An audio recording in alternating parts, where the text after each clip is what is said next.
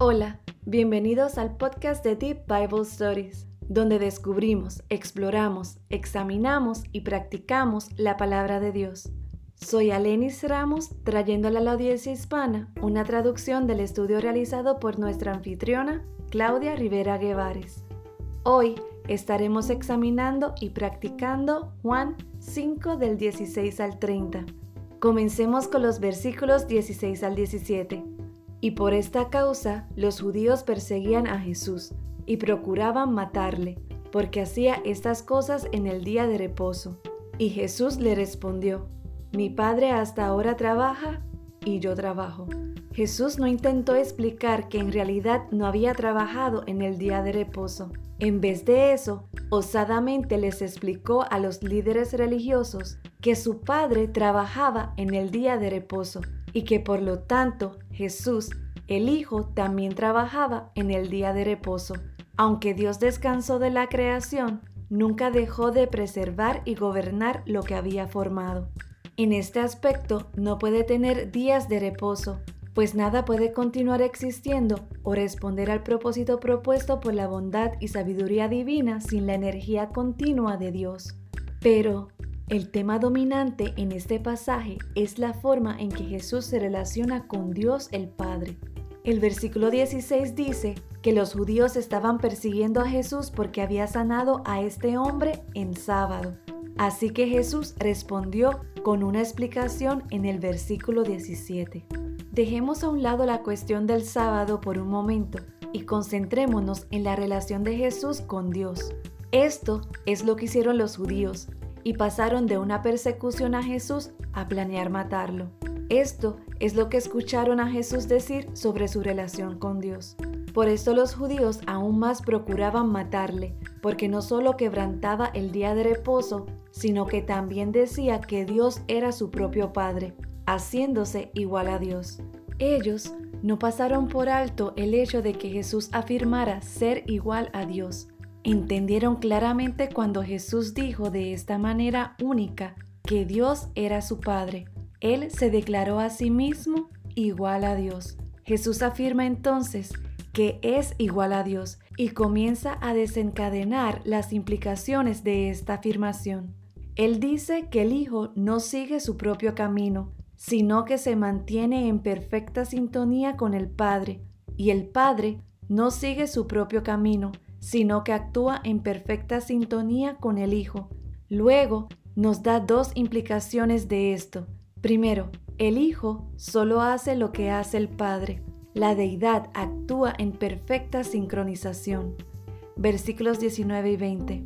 Respondió entonces Jesús y les dijo, De cierto, de cierto os digo, no puede el Hijo hacer nada por sí mismo, sino lo que ve hacer al Padre, porque todo lo que el Padre hace, también lo hace el Hijo igualmente, porque el Padre ama al Hijo y le muestra todas las cosas que Él hace, y mayores obras que ésta le mostrará, de modo que vosotros os maravilléis.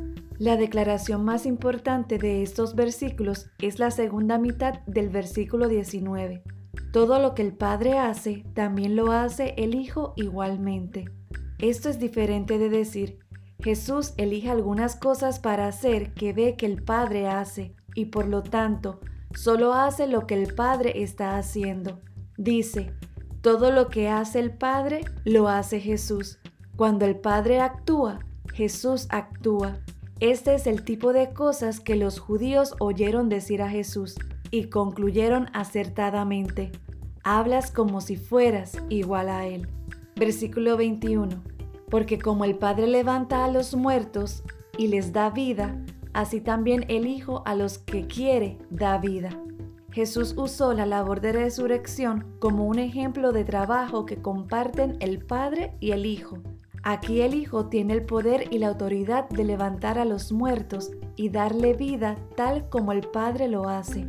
En esto Jesús apeló al máximo poder es difícil pensar en un poder y autoridad más grande que el de resucitar a los muertos. Los líderes religiosos no querían pensar mucho en la habilidad de Jesús para sanar al paralítico. Se enfocaron en él como violador del día de reposo.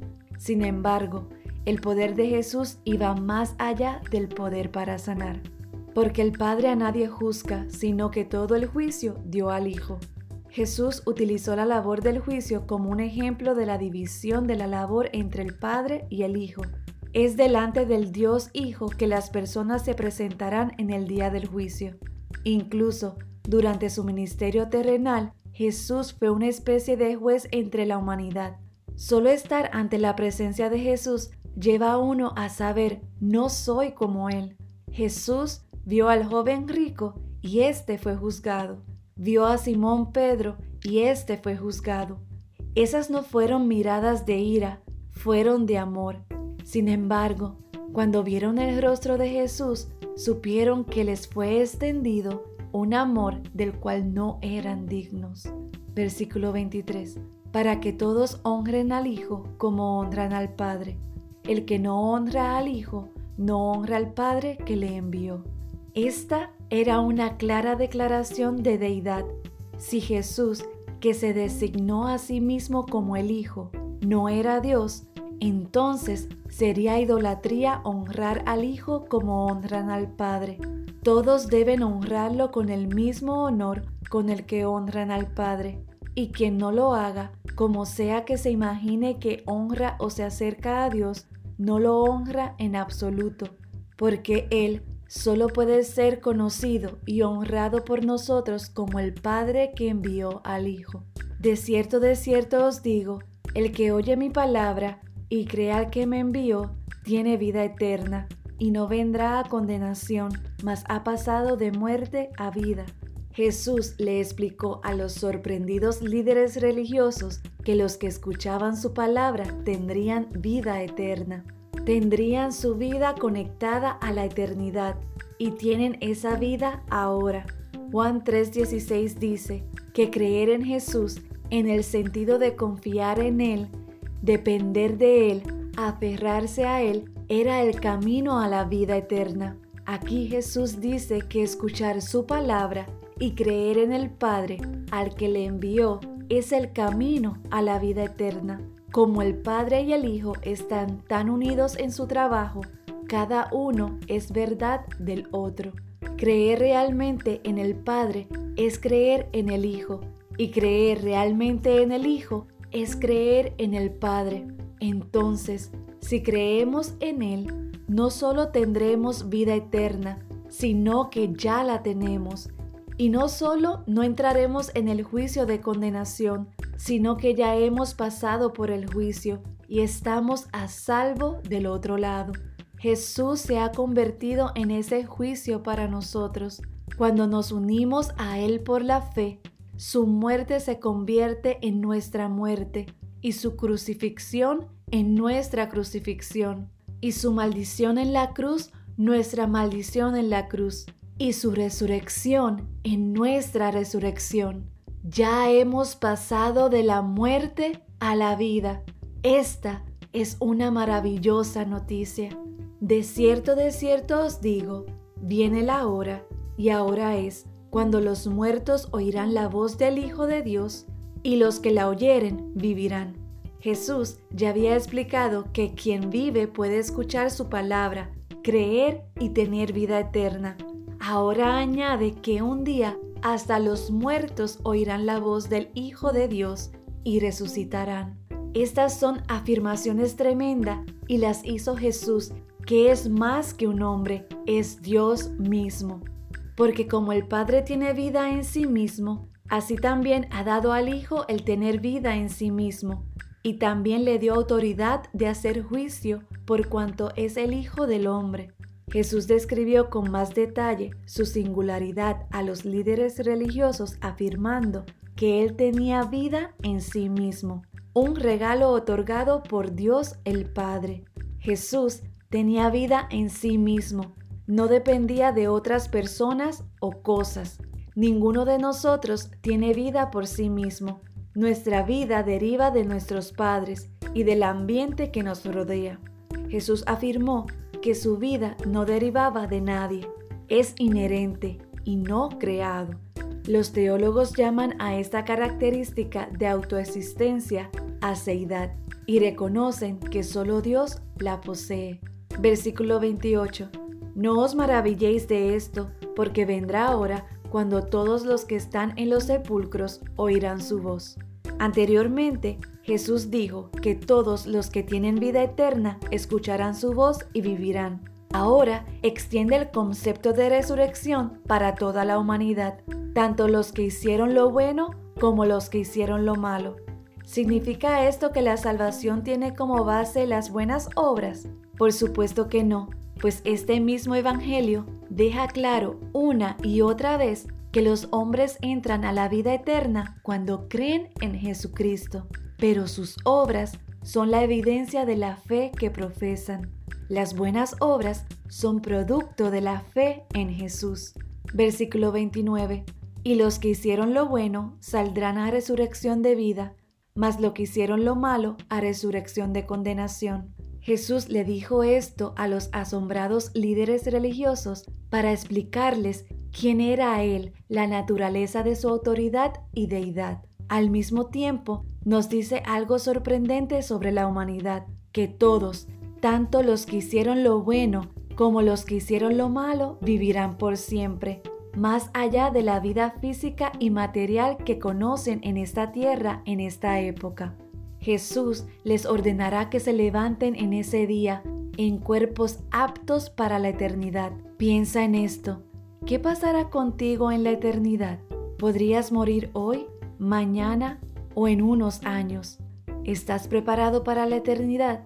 ¿Dónde la quieres pasar? No ignores el Evangelio. No actúes como que no es importante y es basura religiosa. El Evangelio es la buena noticia que Jesús te da hay salvación solo en Él. Hay vida eterna solo en Él. Arrepiéntete de tus pecados y acércate a Jesús. Cree en Él. Cree en quién es Él y en lo que hizo por ti. Y resucitarás a la vida eterna con Él, no a la condenación. El versículo 30. No puedo yo hacer nada por mí mismo. Según oigo, así juzgo. Y mi juicio es justo porque no busco mi voluntad, sino la voluntad del que me envió, la del Padre. Jesús explicó que Él está calificado como un juez completamente justo, porque su poder es en sumisión a Dios el Padre. Él repitió los temas, no puedo yo hacer nada por mí mismo, no busco mi voluntad, sino la voluntad del que me envió, la del Padre. Romanos 11:13 dice, Oh profundidad de las riquezas de la sabiduría y de la ciencia de Dios, cuán insondables son sus juicios e inescrutables sus caminos. John Piper dijo con respecto a este pasaje de la Biblia, arrepentíos y regocijaos. Esto es lo que Jesús está diciendo aquí. Ya sea que lo vean o no, aquí está mi respuesta a sus acusaciones sobre mi infracción del sábado. Yo y el Padre uno somos creamos el mundo y el sábado. Desde que el pecado y la enfermedad entraron al mundo, mi Padre ha estado trabajando y yo he trabajado para restaurar el gozo del sábado, la plenitud y el descanso del mundo. Esto es lo que estoy haciendo aquí y ahora en los meses que me quedan en la tierra. Daré la victoria decisiva en la cruz y vendré de nuevo para completar mi obra redentora y en ese reino no habrá enfermedad ni pecado. Por tanto, arrepiéntete y regocíjate de que un hombre haya sido salvo de ambas cosas en el día de reposo.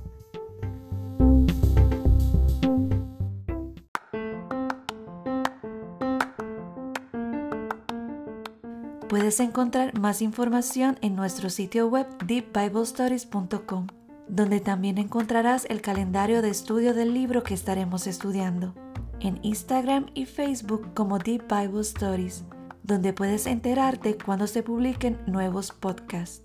Además, tenemos un correo electrónico contact donde puedes hacernos preguntas y nos aseguraremos de responderle. Espero que tengas un día maravilloso y nos vemos la próxima vez.